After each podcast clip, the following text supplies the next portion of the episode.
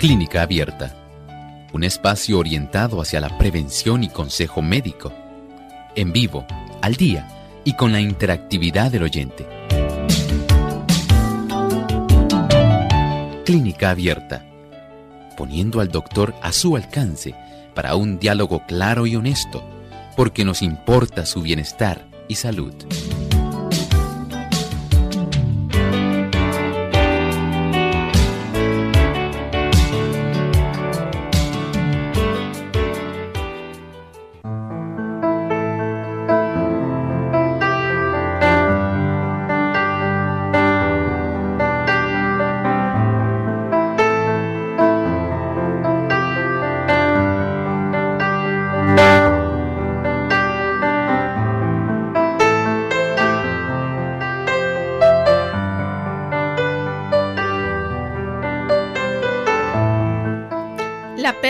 Sangre de aproximadamente una quinta parte o más del volumen normal de sangre en el cuerpo puede causar un shock hipovolémico. ¿De qué se trata esto? Hoy en Clínica Abierta vamos a estar hablando acerca de esta afección.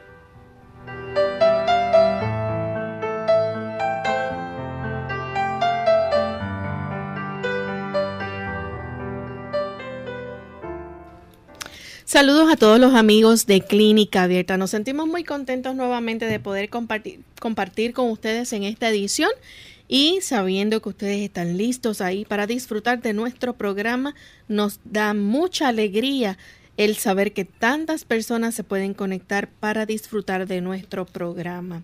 Hoy le damos una calurosa bienvenida a todos ustedes y también a todo nuestro equipo de trabajo. Le damos las gracias por hacer posible que este programa pueda llegar a tantos países, a tantos lugares. Eso los incluye a cada uno de los que trabajan en las radioemisoras que se enlazan para transmitir clínica abierta. Así que esperamos que el programa pueda ser de bendición para cada uno de ustedes que son nuestros amigos Radio Escuchas. Doctor, saludos, bienvenido a nuestro programa. Saludos cordiales, Lorraine. También saludamos a todos nuestros amigos que hoy se han dado cita en esta edición. Les reconocemos que ustedes son muy fieles en la sintonía y en realidad nos complace mucho que ustedes nos den esa bendición de prestarnos sus oídos para nosotros poder comunicarnos con ustedes. Y queremos aprovechar para enviar saludos especiales a los amigos que nos escuchan en Panamá, en la ciudad de Panamá, en Chiriquí, también a través de la Super TNT 90.1 FM, Radio La Voz de la Esperanza 1560 AM y Visión Global Radio 90.1 y 97.7. Sean todos bienvenidos. Y antes de comenzar con nuestro tema, tenemos nuestro pensamiento saludable escogido para hoy. Vamos a prestar mucha atención. El pensamiento tiene que ver precisamente con la circulación de la sangre y dice de esta forma, para tener buena salud debemos tener buena sangre, pues la sangre es la corriente de la vida repara los desgastes y nutre el cuerpo, provista de los elementos convenientes y purificada y vitalizada por el contacto con el aire puro, da vida y vigor a todas partes del organismo. Cuanto más perfecta sea la circulación, mejor cumplida quedará aquella función. Ciertamente la circulación de la sangre es algo vital nosotros debemos tener en nuestra capacidad de mantener nuestra salud el efecto de que cualquier cosa que pueda entorpecer, cualquier cosa que pueda impedir esa buena circulación, entonces debe ser sinceramente eh, desarraigado. Debemos acostumbrarnos a tener una buena circulación porque de eso depende la vitalidad de cada tejido. Bien, vamos a comenzar con nuestro tema para el día de hoy. Y hoy vamos a estar hablando acerca del shock hipovolémico. Quizás este término para usted suene raro, es la primera vez que lo escucha o no está familiarizado con él. Vamos a dejar que el doctor nos explique de qué se trata esta afección, doctor. Bueno, sencillo, miren, aquí estamos hablando de una afección que en realidad es una emergencia. Esto no es algo que usted pueda requerir, el que haya algo natural que se pueda arreglar en esto. Esto es una emergencia. Y estamos hablando de cuando la persona tiene una pérdida grave, ya sea de sangre o líquido. Y esto hace que el corazón sea incapaz de bombear, porque es un aspecto muy importante en este cuadro, el hecho de que el corazón no puede eficazmente bombear la sangre a todo el cuerpo. Doctor, ¿y esto puede hacer que se afecten otros órganos del cuerpo? Por supuesto, sí, nosotros contamos con que aproximadamente tenemos cerca de unos 5 litros de sangre y nosotros perdemos una cantidad significativa, entonces, por supuesto, ya no va a haber disponible un volumen de sangre que sea adecuado para que todos los órganos del cuerpo, especialmente el mismo corazón y el cerebro, puedan eh, estar recibiendo la cantidad que les resulte adecuada. Por eso entonces, cuando hay una reducción hipo, quiere decir por debajo, volemia es volumen, un volumen bajo. Así que tenemos aquí una emergencia donde a consecuencia de la pérdida de sangre o líquido, tenemos un volumen bajo de líquido circulando, ya sea, y ustedes notarán que no solamente por sangre, sino puede haber otros líquidos que pueden afectar nuestro, nuestra salud al perderlos. Y cuando el corazón no tiene esa capacidad de bombear la suficiente cantidad de sangre o de que el suficiente líquido pueda llegar a todas las partes del cuerpo, esto puede entonces trastornar directamente a diferentes órganos al mismo tiempo. Doctor, ¿qué puede causar entonces un shock hipovolémico? Si nosotros vamos estrictamente a la literatura médica, vamos a encontrar que la pérdida aproximadamente de una quinta parte o más del volumen normal de sangre en el cuerpo pueden causar este estado de shock hipovolémico. Es decir, si aproximadamente nosotros tenemos cerca de 5 litros y usted pierde un litro de sangre, la quinta parte, un litro de sangre aproximadamente estamos hablando de unas 32 onzas, dos pintas. Si lo fuéramos a traducir en tazas, podríamos decir cuatro tazas de 8 onzas. Si usted pierde el equivalente a ese volumen, entonces ya o más, eso es la, cantidad, vamos a decir, con la cual se presenta el shock hipovolémico, estado de choque por un volumen bajo. Esto entonces va a causar que el cuerpo entre en este estado que es una emergencia, es algo totalmente anormal que va a estar afectando muchos órganos de nuestro cuerpo. Así que, ¿a qué se puede deber entonces esa pérdida de sangre que puede estar pasando que, que la persona o el paciente sufra de este sangrado? Bueno, piense usted si una persona ha sufrido heridas una persona, digamos que es asaltada y en el asalto eh, sufre estas heridas por herida de algún puñal, puede perder una significativa cantidad de sangre. Si pierde de una quinta parte en adelante, puede entrar en este tipo de situación. Tal vez no fuese el caso. Tal vez la persona sencillamente en un choque automovilístico sufrió por efecto de los hierros del mismo automóvil alguna cortadura significativa en el antebrazo o por alguna de las una fractura expuesta que a la misma vez pudo afectar alguna de las arterias principales de su antebrazo se desarrolla esta pérdida bastante de volumen y puede generar este tipo de shock hipovolémico. Así que un sangrado por motivo de alguna herida puede ser causa para el desarrollo de la pérdida suficiente de sangre que puede dar lugar al shock hipovolémico. Doctor, ¿algún otro tipo de lesión, por ejemplo, donde la persona también sufra un sangrado? Exactamente, pueden ocurrir otras lesiones e incluso puede haber hasta un sangrado interno.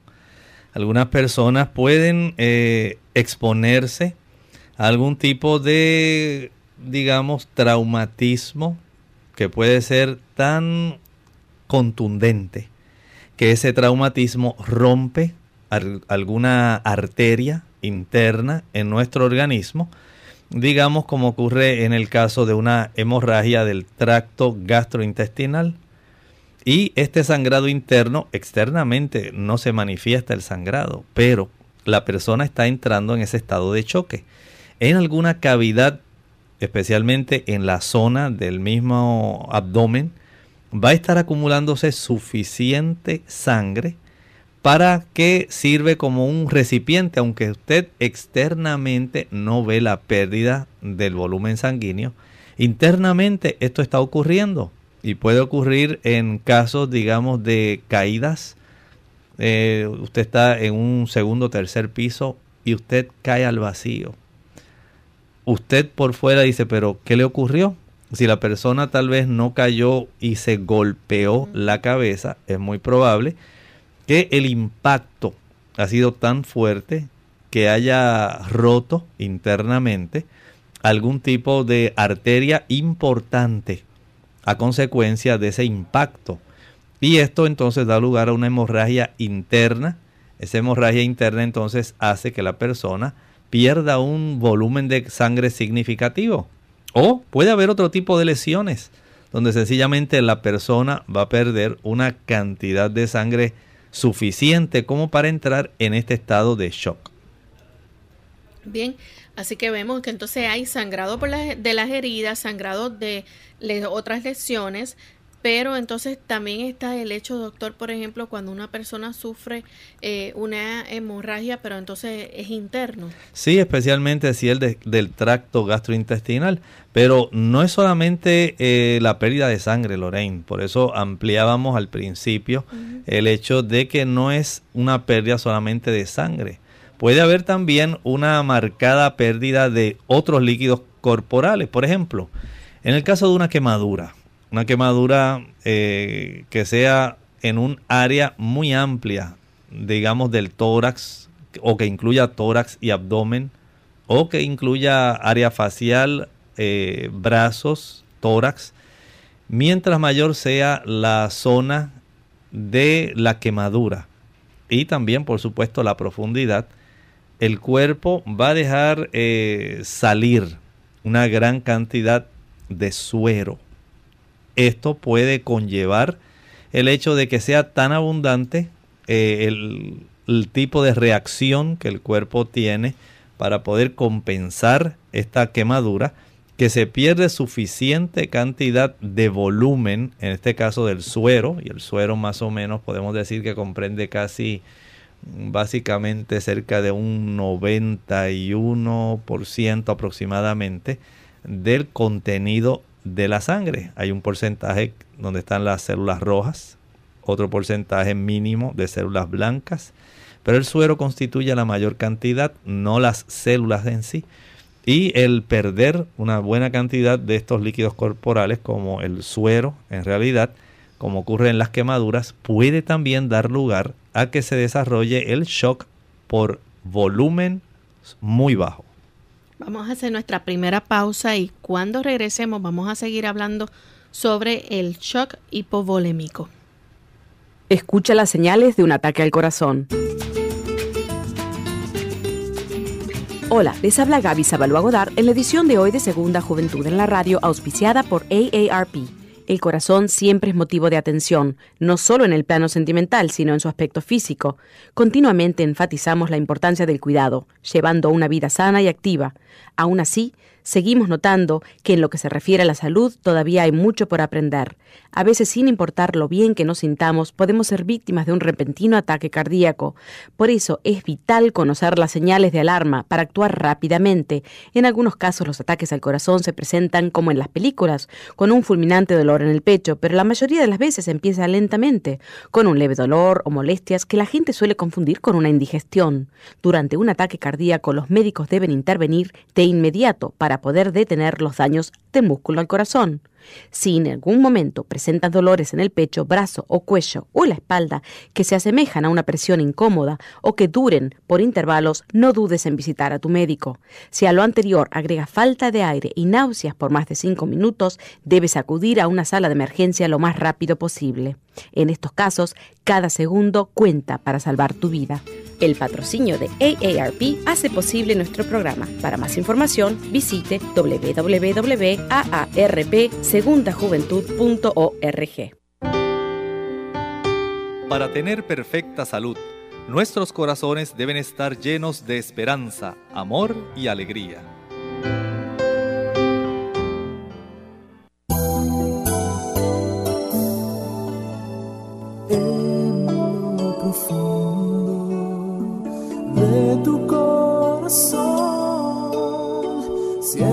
que la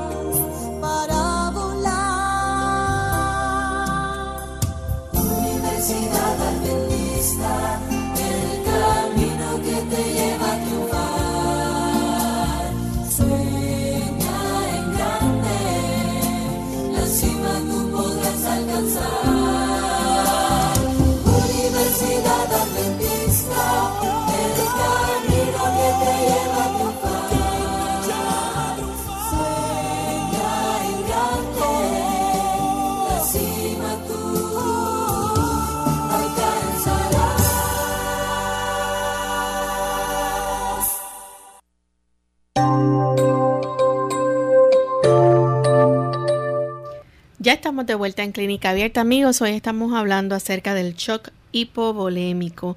Esto es una afección que es una emergencia prácticamente en donde eh, la pérdida grave de sangre o líquido hace que el corazón sea incapaz de bombear suficiente sangre al cuerpo. Y esto puede hacer que muchos órganos dejen de funcionar. Antes de la pausa, el doctor nos estaba explicando las causas de aproximadamente, ¿verdad? Una quinta parte o más del volumen normal de sangre en el cuerpo puede, eh, la pérdida, ¿verdad? De, estas, de esta cantidad de sangre puede causar entonces un shock hipovolémico, como en el caso, por ejemplo, de un sangrado de las heridas, sangrado de lesiones, también un sangrado interno en el caso de una hemorragia del tracto gastrointestinal. Y doctor, entonces tenemos eh, la cantidad de sangre que circula en el cuerpo. Esta puede disminuir entonces también cuando hay demasiada cantidad de otros líquidos corporales. Es O cuando se pierde, se perdón. pierde exactamente como estábamos hablando justamente antes, Antes de la de la pausa, en relación a las quemaduras, pero no solamente puede producirse por quemaduras, usted también sabe que pierde un gran volumen, ni por heridas, ni por alguna quemadura, también puede perder por diarreas. Hay personas que sufren infecciones del tracto gastrointestinal que pueden conllevar una reducción severa del volumen. Y ya ustedes saben que hay evidencia de cuántas personas se afectan. No es, no es asunto solamente de deshidratación. Recuerde que estamos hablando de una emergencia. Se pierde básicamente una quinta parte del volumen que usted tiene circulando. Y el hecho de que usted pierda ese volumen facilita que usted entre en estado de choque. Así que una diarrea severa puede facilitar que usted entre en estado de shock hipovolémico. También, aparte, ¿verdad?, de las quemaduras o las diarreas, una persona que, por ejemplo, ¿verdad?, tiene transpiración excesiva. Sí, digamos esas personas que se encuentran en lugares que son así bien inhóspitos. Eh, digamos que usted está visitando algún parque nacional de un país donde ese parque nacional tiene un gran desierto. Y usted se aleja del grupo, sencillamente no siguió las instrucciones, no estuvo a la hora indicada en el lugar acordado de reunión y usted fue dejado atrás. Nadie se dio cuenta, no le habían asignado una pareja para que se encargara de vigilarse el uno al otro. Y ahora, por supuesto, usted no tiene suficiente agua. Se le acaba el agua de su botella que usted llevaba, porque ahora comienza a tener mucha sed por la elevación de la temperatura. Usted se desorienta, se pierde del camino y lamentablemente usted comienza a transpirar excesivamente. Esto puede también facilitar el desarrollo de shock en una situación como esta, en un ambiente tan inhóspito. Usted puede entonces desarrollar una pérdida tan ostensible de volumen que a largo plazo va a desarrollar un menor volumen. Este menor volumen no permite que el corazón sea capaz de bombear suficiente sangre a los diversos órganos del cuerpo y usted entra en esta situación. Pero también ocurre si usted tiene vómitos. Digamos si la persona tiene un virus, un virus que induce como parte del cuadro clínico a que usted vomite muchas veces ese cuadro de vómitos repetitivos va a estar facilitando una gran pérdida de volumen. Y mientras mayor sea el volumen y los electrolitos que se pierdan, ya usted sabe, no estamos hablando que usted solamente se va a deshidratar. Estamos hablando de que usted en realidad va a entrar en este tipo de emergencia donde la reducción del volumen circulante, porque ahora lo está perdiendo, está perdiendo una buena cantidad de líquido en el vómito van a permitir entonces que haya trastornos del funcionamiento de muchos órganos de su cuerpo y entra en etapa de shock hipovolémico. ¿Cuáles son los síntomas, doctor, que puede darse en este paciente? Bueno, pensemos por ejemplo cuando a usted se le reduce de una manera significativa el volumen de sangre usted entra, digamos, desde el punto de vista del sistema nervioso, entra en confusión. No está llegando una buena cantidad. Recuerde que el cerebro no escapa a esta pérdida de volumen, aunque el cuerpo trata de darle preferencia a la cantidad de sangre que debe llegar al cerebro, también le va a dar preferencia a la cantidad de sangre que debe llegar al corazón y a la cantidad de sangre que deben llegar a los riñones, porque los riñones también van a estar colaborando en el mantenimiento del volumen. Pero al no llegar suficiente volumen sanguíneo al cerebro, usted entra en etapa de confusión. La persona también puede llegar eventualmente a perder el conocimiento. Puede también, como parte de su afección al sistema nervioso central, entrar en ansiedad o agitación. Miren cómo se va poco a poco deteriorando la capacidad. Primero, ese aspecto del comportamiento, la ansiedad, la agitación, puede entrar eventualmente en confusión y eventualmente puede perder el conocimiento. Estamos eh, notando entonces cómo el sistema nervioso central se afecta. Pero además de eso, pueden ocurrir otras cosas.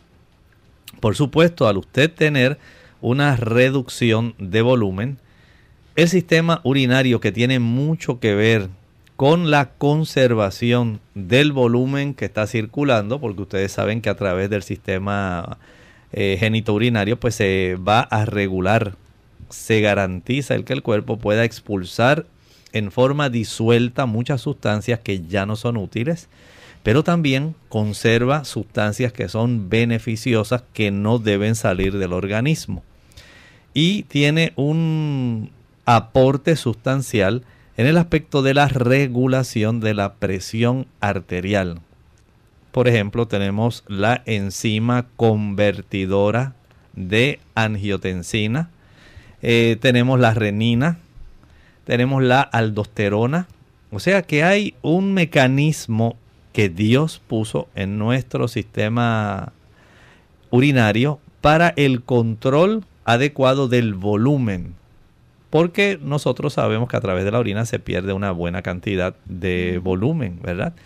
Pero en este caso, al usted entrar en ese tipo de emergencia que es el shock hipovolémico, vamos a notar entonces que hay una disminución del gasto urinario. Casi la persona no va a estar orinando, el cuerpo va a tratar de conservar la mayor cantidad de volumen y no va a estar facilitando la filtración y la expulsión de orina. Podemos inicialmente en estas etapas del shock hipovolémico notar al principio una disminución.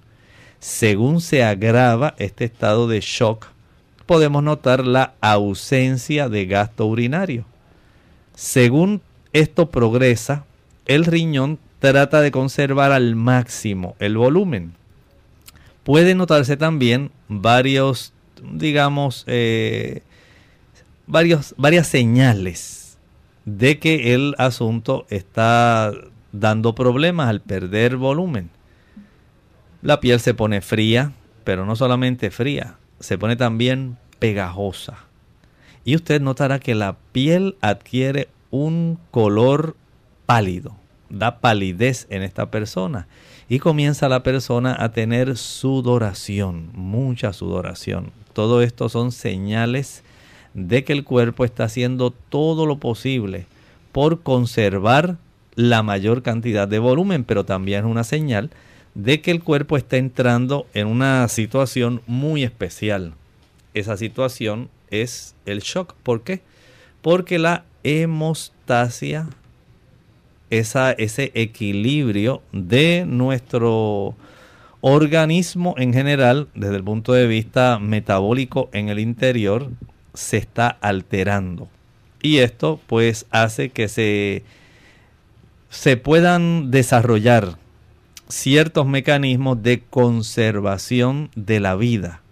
Y en ese proceso de desarrollo de estos mecanismos, el cuerpo va a estar poniendo en función una cantidad de hormonas y eh, estados de estrés internamente que facilitan entonces que la manifestación de estas señales, piel fría y pegajosa, piel pálida porque no está llegando suficiente volumen y hay una vasoconstricción, la sudoración y el observar y sentir la piel húmeda, todas ellas son señales de que está ocurriendo este estado de shock. Por otro lado, no solamente ese aspecto, la persona va a manifestar una debilidad general. Miren qué cuadro tan tremendo. Desde el punto de vista del sensorio tenemos ansiedad y agitación. Eventualmente se puede generar confusión según se sigue perdiendo el volumen y eventualmente, en casos más extremos, la pérdida del conocimiento. Desde el punto de vista de nuestra piel, el cuerpo trata de economizar sangre que no llegue a la superficie y ahora trata de hacer una vasoconstricción. La piel se pone fría y pegajosa. Además, se pone pálida, no está llegando suficiente sangre. Y se va a desarrollar esa sudoración piel húmeda. Desde el punto de vista del sistema urinario, disminución inicialmente del gasto urinario y eventualmente una ausencia de ese gasto urinario. Y por supuesto, Usted sabe que cuando usted pierde mucha sangre y pierde o muchos líquidos, va a desarrollar una debilidad general. Miren qué cuadro tan increíble se desarrolla cuando usted entra en shock hipovolémico. Vamos en este momento a hacer nuestra segunda pausa y al regreso continuaremos hablando entonces de las pruebas y exámenes que se realizan para diagnosticar el shock hipovolémico. Caminar a diario puede ayudarle a perder peso y a mejorar su capacidad cardiovascular. Ah, no me diga que no tiene tiempo para hacer deporte. Hmm, deje ya de buscar excusas para ponerse en forma. La respuesta la tiene a sus pies. Claro, literalmente. Andar es un ejercicio sano, sencillo, al alcance de todos y que le puede ayudar a liberarse de los kilos de más. ¿Y sabe qué? El único requisito para caminar es calzar un buen par de zapatos y usar siempre calcetines para evitar rosaduras o ampollas. Para obtener los beneficios cardiovasculares que proporciona caminar, no basta con ir de shopping o deambular tranquilamente. Es importante que ande a un ritmo alto y constante durante 20 minutos, como mínimo. Se considera que el ritmo de una persona sana debe ser de unos 5 kilómetros por hora, lo que equivale a unos 12 minutos por kilómetro. Y para quemar grasa es imprescindible realizar esos 20 minutos seguidos. No sirve si se da dos paseos de 10 minutos cada uno. No. No, no, no. El organismo no empieza a fundir las reservas de grasa hasta pasado ese tiempo. Ah, Camine a diario porque mejorará su capacidad cardiovascular, tonificará los músculos y estimulará el metabolismo basal, lo que le ayudará a perder peso casi sin darse cuenta. mm. Y recuerde que la práctica de ejercicio moderado y regular es más eficaz para perder kilos que el deporte intensivo, pero ocasional, como un juego de fútbol. Sabe, si nunca ha hecho ejercicio y está totalmente fuera de forma, pues comience dando un paseo vigoroso tres veces por semana. A medida que se encuentre mejor, aumente la frecuencia hasta hacer una buena caminata diaria. Vaya aumentando el ritmo gradualmente, así como la duración del ejercicio. Caminar no solo adelgaza. No, No, está demostrado que su práctica regular reduce el riesgo de enfermedades cardiovasculares, la osteoporosis y la diabetes. wow.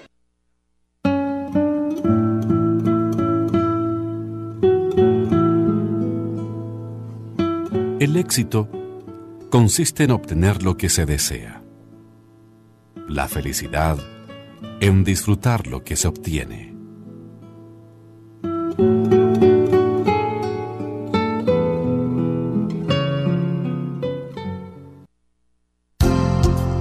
Unidos por un propósito, tu bienestar y salud. Es el momento de hacer tu pregunta llamando al 787-767-1005 para Puerto Rico, Estados Unidos 1866-920-9765 y llamadas internacionales al 787-763-7100 o 787-282-5990. Clínica Abierta, trabajando para ti.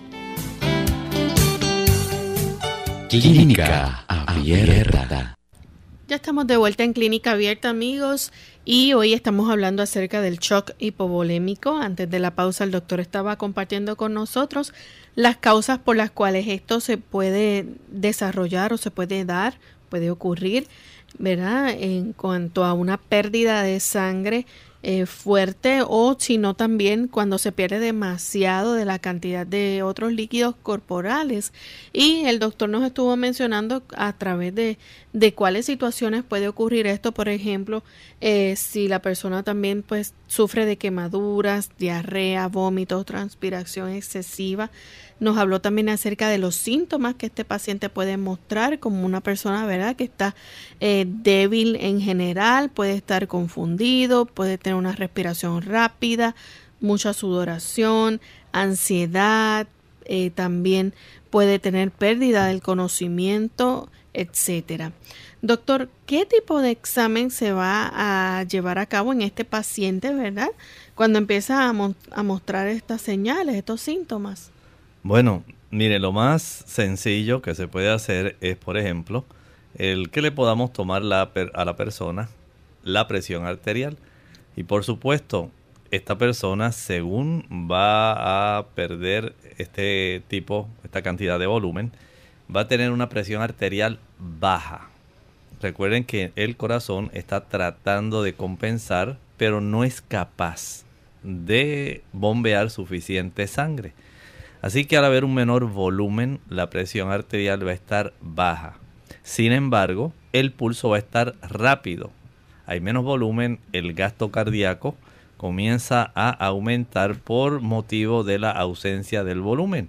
Y es que hay un tipo de autorregulación. El mismo organismo, al detectar un menor volumen, al entrar eh, en efecto estos mecanismos que tienen que ver con el asunto de cómo el riñón trata de compensar esa sangre que ya no tiene el volumen suficiente, da lugar entonces a mecanismos autorreguladores. El pulso se torna rápido, pero es muy débil. No hay suficiente cantidad de pulso, eh, digamos, eh, más bien que de pulso de sangre, porque al haber un menor volumen, por supuesto, ya no va a ser la misma cantidad de sangre que va a estar siendo expulsada en cada latido. Así que el pulso, el pulso va a estar débil y va a ser, eh, se le llama filiforme. Muy, muy débil. Rápido, débil, presión baja. Y por supuesto, la temperatura corporal general va a ser baja. Si usted le toma la temperatura, usted va a tener menos de 37.3 aproximadamente. Va a estar mucho más baja porque la sangre tiene que ver con el efecto del mantenimiento de la temperatura corporal, cómo se distribuye en todo el organismo. Y este volumen de esos 5 litros es esencial. Aun cuando nosotros tenemos un 70% del peso de nuestro cuerpo es agua el cuerpo tiene tres compartimentos principales. El compartimento intravascular, ese es uno. El compartimento que se llama intercelular es el 2. Y también tenemos el compartimento intracelular. En este caso va a estar afectándose primariamente el compartimento intravascular que es donde están circulando los 5 litros de sangre. Pero eventualmente, según se empeora la situación, va a afectarse, se desencadena un tipo de afección que comienza a afectar ya el compartimento intercelular. Y por supuesto ahí pues los electrolitos, si es porque hay vómito abundante, eh, si es porque la persona tiene un diarrea abundante. O sea, todo esto tiene un mecanismo de autocontrol, de retroalimentación para mantener ese ambiente interno saludable del organismo y el que el cuerpo tenga que recurrir a esos mecanismos para la conservación de la vida es algo asombroso. Por eso al tomarle la presión le encontramos baja al detectar la temperatura está baja, no tenemos la misma distribución de eh, calor en el organismo. El pulso rápido, débil y filiforme. Así que desde el punto de vista del examen físico, estas son las señales del shock hipovolémico. Ya entonces, en cuanto a exámenes que se pueden llevar a cabo ya en nuestro organismo, ¿verdad? Este, ¿Qué se puede verificar? Por ejemplo, cómo están funcionando los riñones, ¿pudiera ser una? Sí, es importante la función renal. Si dijimos que la ausencia de suficiente volumen de orina, porque el cuerpo está tratando de compensar y conservar, inicialmente disminuye la orina y después se básicamente se ausenta. Así que saber cómo está la función renal es algo necesario y se hacen pruebas entonces para saber cómo está la función renal. Por supuesto, esto se hace mientras se le está tratando de estabilizar al paciente. No es que ahora eh, lo dejan ahí el pobre paciente perdiendo sangre en lo que ahora le hacen los análisis. No, todo esto recuerden que es una emergencia y se está tratando de hacer ya a nivel hospitalario todo lo posible por ayudar a este paciente a compensar esa pérdida de volumen de tal manera que se pueda nuevamente restablecer la hemostasia en este individuo.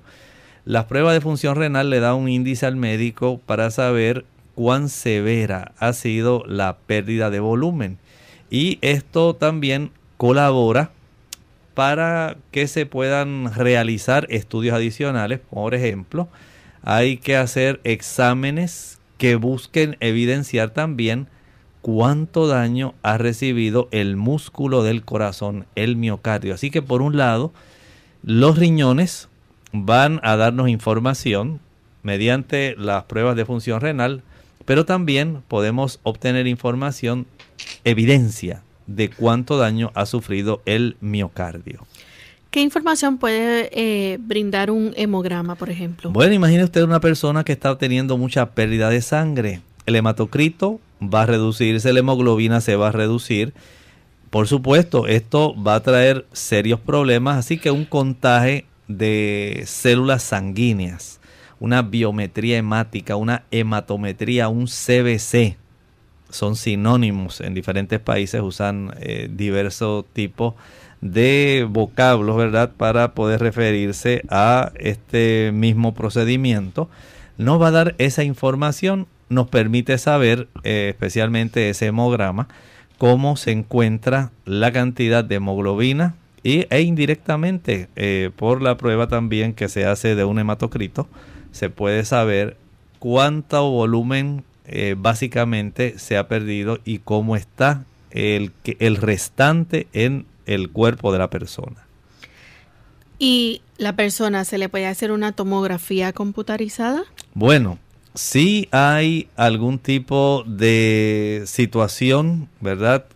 Por ejemplo, se sospecha que la persona sufrió alguna ruptura interna de alguna arteria principal que está permitiendo que el sangrado continúe a pesar de las medidas que se toman de restablecimiento del volumen y se nota que todavía sigue, no, no se estabiliza adecuadamente y se sospecha que debe haber alguna ruptura interna de alguna arteria principal, esto puede dar una información muy valiosa. Doctor, ya que estamos viendo, ¿verdad?, que el corazón eh, es importante seguir su funcionamiento, cómo este está trabajando, entonces se lleva a cabo una ecocardiografía. Sí, recuerden que en este examen las ondas sonoras de la estructura y el funcionamiento del corazón van a ser muy importantes. Recuerde que esta persona está a nivel hospitalario. Es una emergencia. No es que la persona solamente está deshidratada. Es que la persona ha perdido volumen y este volumen no se va a recuperar porque usted tome dos tazas de agua, un litro de agua si la persona ha perdido, digamos, un litro de sangre, esto no lo va a compensar rápidamente nada más porque se le dé agua. Esto hay que tratarlo rápidamente y mientras esta persona es atendida ahí a nivel hospitalario, entonces se le realizan diversos estudios como la ecografía, la tomografía, el hemograma, las pruebas de función renal, que nos pueden evidenciar cuán severo es el daño que ha sufrido el cuerpo. Bien, tenemos también la endoscopía. Esta es ya, ¿verdad? Para verificar la, el estómago. En este caso, ¿qué se puede obtener aquí? Saben que si el asunto, como estábamos hablando, es por motivos de vómitos y el proceso persiste, entonces una vez ya comienza a estabilizarse la situación, el médico puede desear, quiere tratar de obtener más información para saber qué está pasando. Y al hacer este tipo de exploración, se le pone una sonda eh, desde la boca hasta el estómago. Así que vamos a ver las vías digestivas altas. Esto es una vez se estabiliza, porque no es capaz el médico de hacer esto mientras la persona está vomitando. O si es porque el paciente ha desarrollado múltiples diarreas que han deshidratado severamente al paciente, una vez se estabilice, entonces se practica una colonoscopía, un tipo de sonda que se pone a través del ano para explorar el intestino grueso y saber eh, las razones por las cuales se ha desarrollado este shock hipovolémico. También está la colonoscopía. Sí, hay situaciones, como estábamos hablando hace un momento, que una vez se estabiliza el paciente, le puede dar al médico información de las vías digestivas bajas para eventualmente ya una vez se ha compensado gran parte del volumen y los electrolitos, poder entonces practicar estudios de reconocimiento de tal manera que se pueda detectar la causa y se puedan evitar complicaciones futuras. ¿La persona necesita que se le realice un cateterismo cardíaco? Puede ser. En todo caso, un cateterismo cardíaco derecho va a ser muy útil en estos pacientes una vez se estabilice el paciente. Ya eh, entonces vemos también cómo, por ejemplo, eh, es necesario hacerle un sondaje vesical. Bueno, se le pone la sonda dentro de la vejiga eh, para medir la diuresis. Ustedes han visto personas que por motivos del control adecuado de volumen en su organismo, se le quiere medir cuánta cantidad de líquido está expulsando. Esto también puede ser indicativo al mirar el volumen, al ver el color, le da al médico una idea de cómo está el funcionamiento renal, cómo está ese gasto urinario. Y mientras ese gasto urinario no aumente, mientras se trata de estabilizar al paciente, sabemos que tenemos problemas con la función renal. Y el conservar, medir ese volumen y ver el color de la orina le da una buena idea al médico para saber cómo va a ir adaptando la calidad del tratamiento mientras ese paciente está bajo su cuidado. Eh, doctor, ¿cuál es el tratamiento entonces, verdad, que se puede aplicar de inmediato con estos pacientes? Porque estamos hablando aquí que esto es una emergencia, hay que actuar de, de forma inmediata. Es algo imprescindible, especialmente si usted eh, sabe y ha tomado cursos de primeros auxilios. Si no lo ha hecho, escucha con mucha atención. En los casos cuando usted eh, está en presencia de una persona, digamos que tiene un sangrado profuso de herida, de algún tipo de lesión, o que usted sospecha que tiene un sangrado interno y usted observa la situación como estábamos hablando, la persona ansiosa o agitada, la piel fría y pegajosa, está en confusión, disminución o ausencia del gasto cardíaco muy débil, color pálido, respiración rápida sudoración con mucha piel húmeda y pérdida del conocimiento. Usted debe conseguir ayuda médica inmediata. Y mientras usted busca esa ayuda médica, usted puede comenzar a gritar y puede solicitar que alguien llame al 911 o al teléfono que en su país sea el teléfono de urgencias, de emergencias para que inmediatamente personal que tiene un mayor conocimiento que usted y equipo que usted no tiene en este momento pueda brindar la atención más rápida e inmediata a este paciente en lo que llega a un centro hospitalario para que se puedan practicar los estudios y el tipo de restablecimiento de la hemostasia en la persona.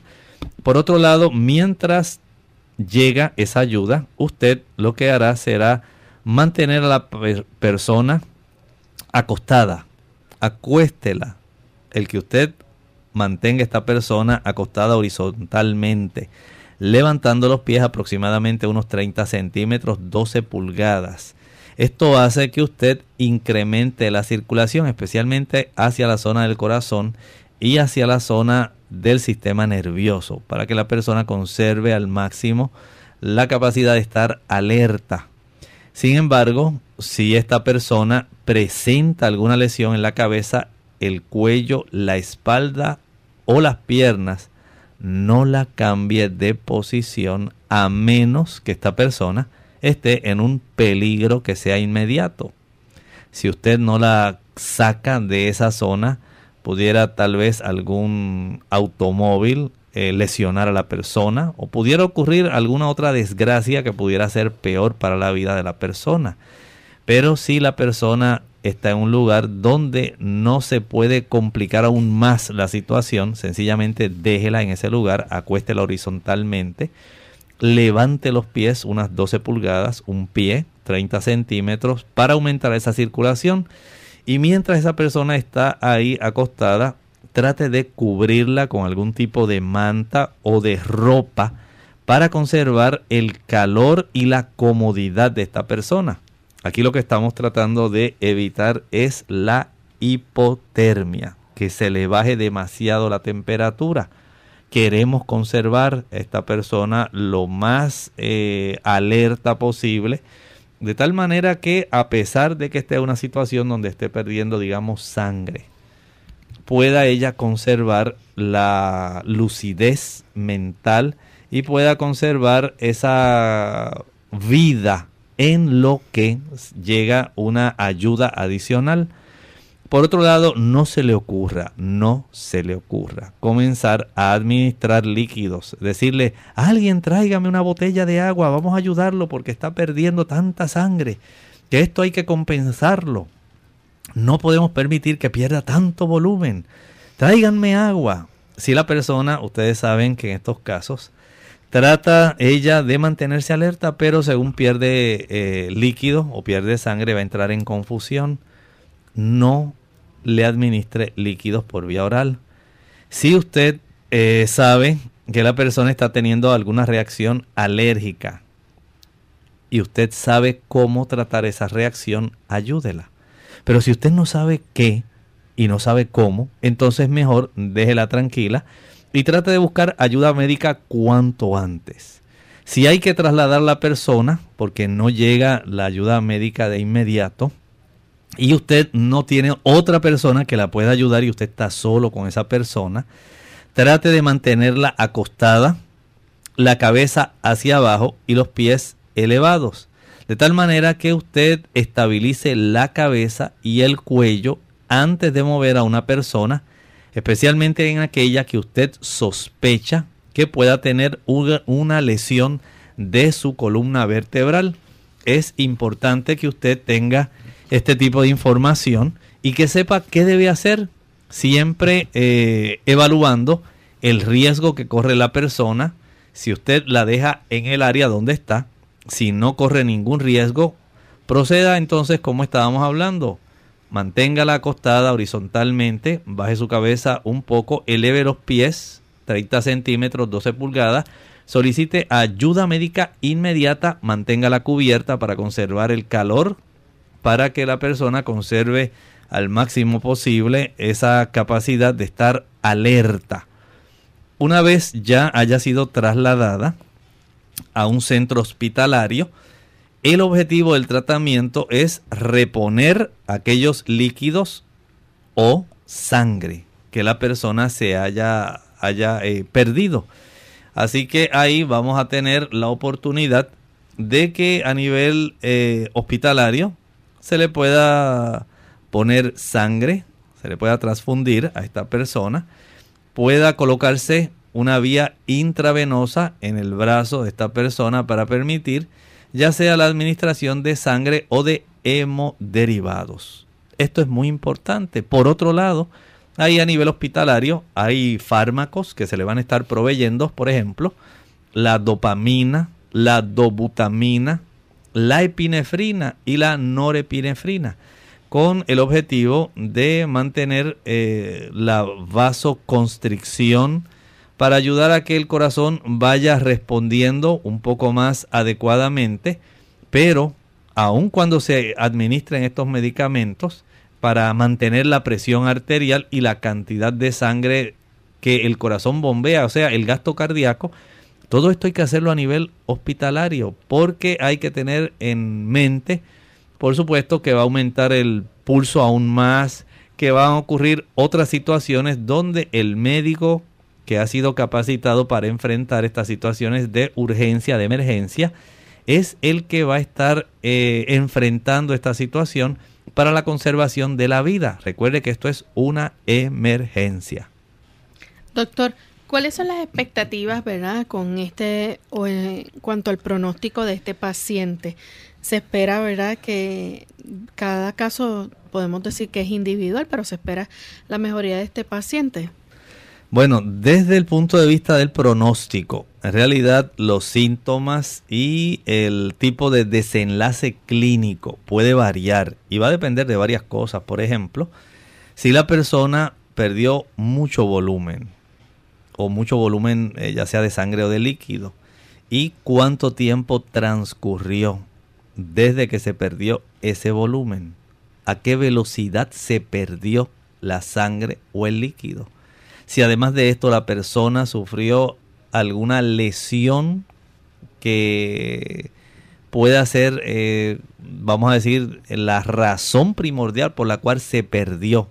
Si es una lesión muy eh, grande, si es una herida demasiado profunda que hizo destrozos internamente eh, en varias áreas, digamos alguna arteria principal, o es una enfermedad muy terrible que la persona está sufriendo. Todo esto es lo que va a determinar la expectativa. Pudiera haber otras afecciones además del problema que ha causado la pérdida del volumen eh, que pudieran requerir una medicación crónica, digamos un paciente diabético un paciente que tiene cardiopatía, que tiene alguna neumopatía o nefropatía. Esas afecciones subyacentes, más la pérdida del volumen, a qué velocidad se perdió el volumen y cualquier otra lesión que estuviera causando la pérdida, todo esto es lo que va a determinar cuánta expectativa, cómo va a ser el desenlace de la vida de esta persona. Entonces, posibles complicaciones que puedan surgir. Bueno, puede haber complicaciones como daño renal, puede ocurrir daño cerebral, gangrena de brazos o de piernas y algunas veces puede esto llevar hasta una amputación. Se puede desarrollar a consecuencia de esa pérdida de volumen un ataque cardíaco. Puede desarrollarse también daño a otros órganos. Eh, es un asunto tan serio que este shock hipovolémico grave puede llevar a la muerte aún, aún, cuando haya una atención médica inmediata. Los adultos mayores tienen mayor probabilidad de tener un desenlace clínico desalentador a causa de el shock hipovolémico. Y nos gustaría entonces, ¿verdad, doctor? Antes ya para finalizar, ¿qué recomendación usted eh, le debe dar a nuestros amigos en caso de que ocurra esto en algún paciente, en alguna persona? Bueno, recuerden algo, el shock hipovolémico es una emergencia. Prevenir el shock es más fácil que intentar tratarlo una vez este sucede. El tratamiento oportuno de la causa es la que va a reducir el riesgo de desarrollo de la forma grave de shock y la administración de esos primeros auxilios en una forma oportuna puede ayudar a controlarlo y a evitar ese desenlace trágico, el cual nadie quisiera que llegara la muerte de la persona. Usted puede hacer mucho. Si usted no ha tomado algún curso de primeros auxilios, hágalo. Usted puede salvar una vida. Ya hemos llegado al final de nuestro programa. Agradecemos a los amigos por la sintonía que nos han brindado y queremos invitarles a que mañana nuevamente nos acompañen. Estaremos compartiendo con ustedes otra hora más de salud, así que tienen una cita con nosotros.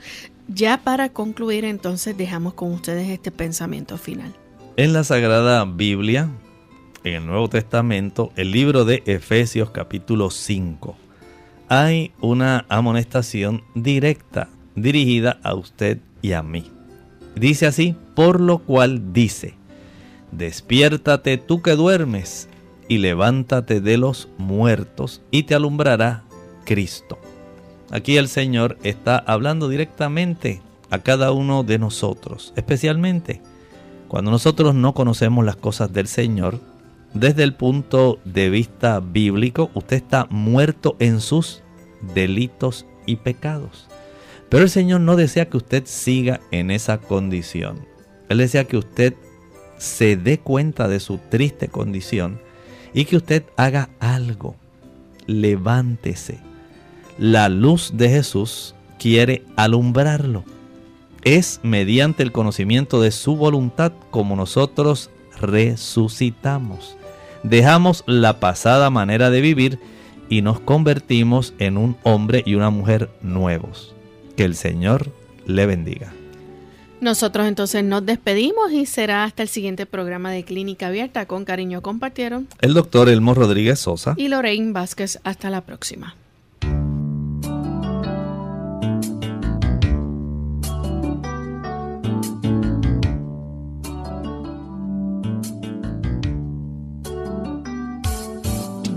Clínica Abierta. No es nuestra intención sustituir el diagnóstico médico. Antes de poner en práctica cualquier consejo brindado en este programa, usted debe consultar con su médico. Hasta la próxima.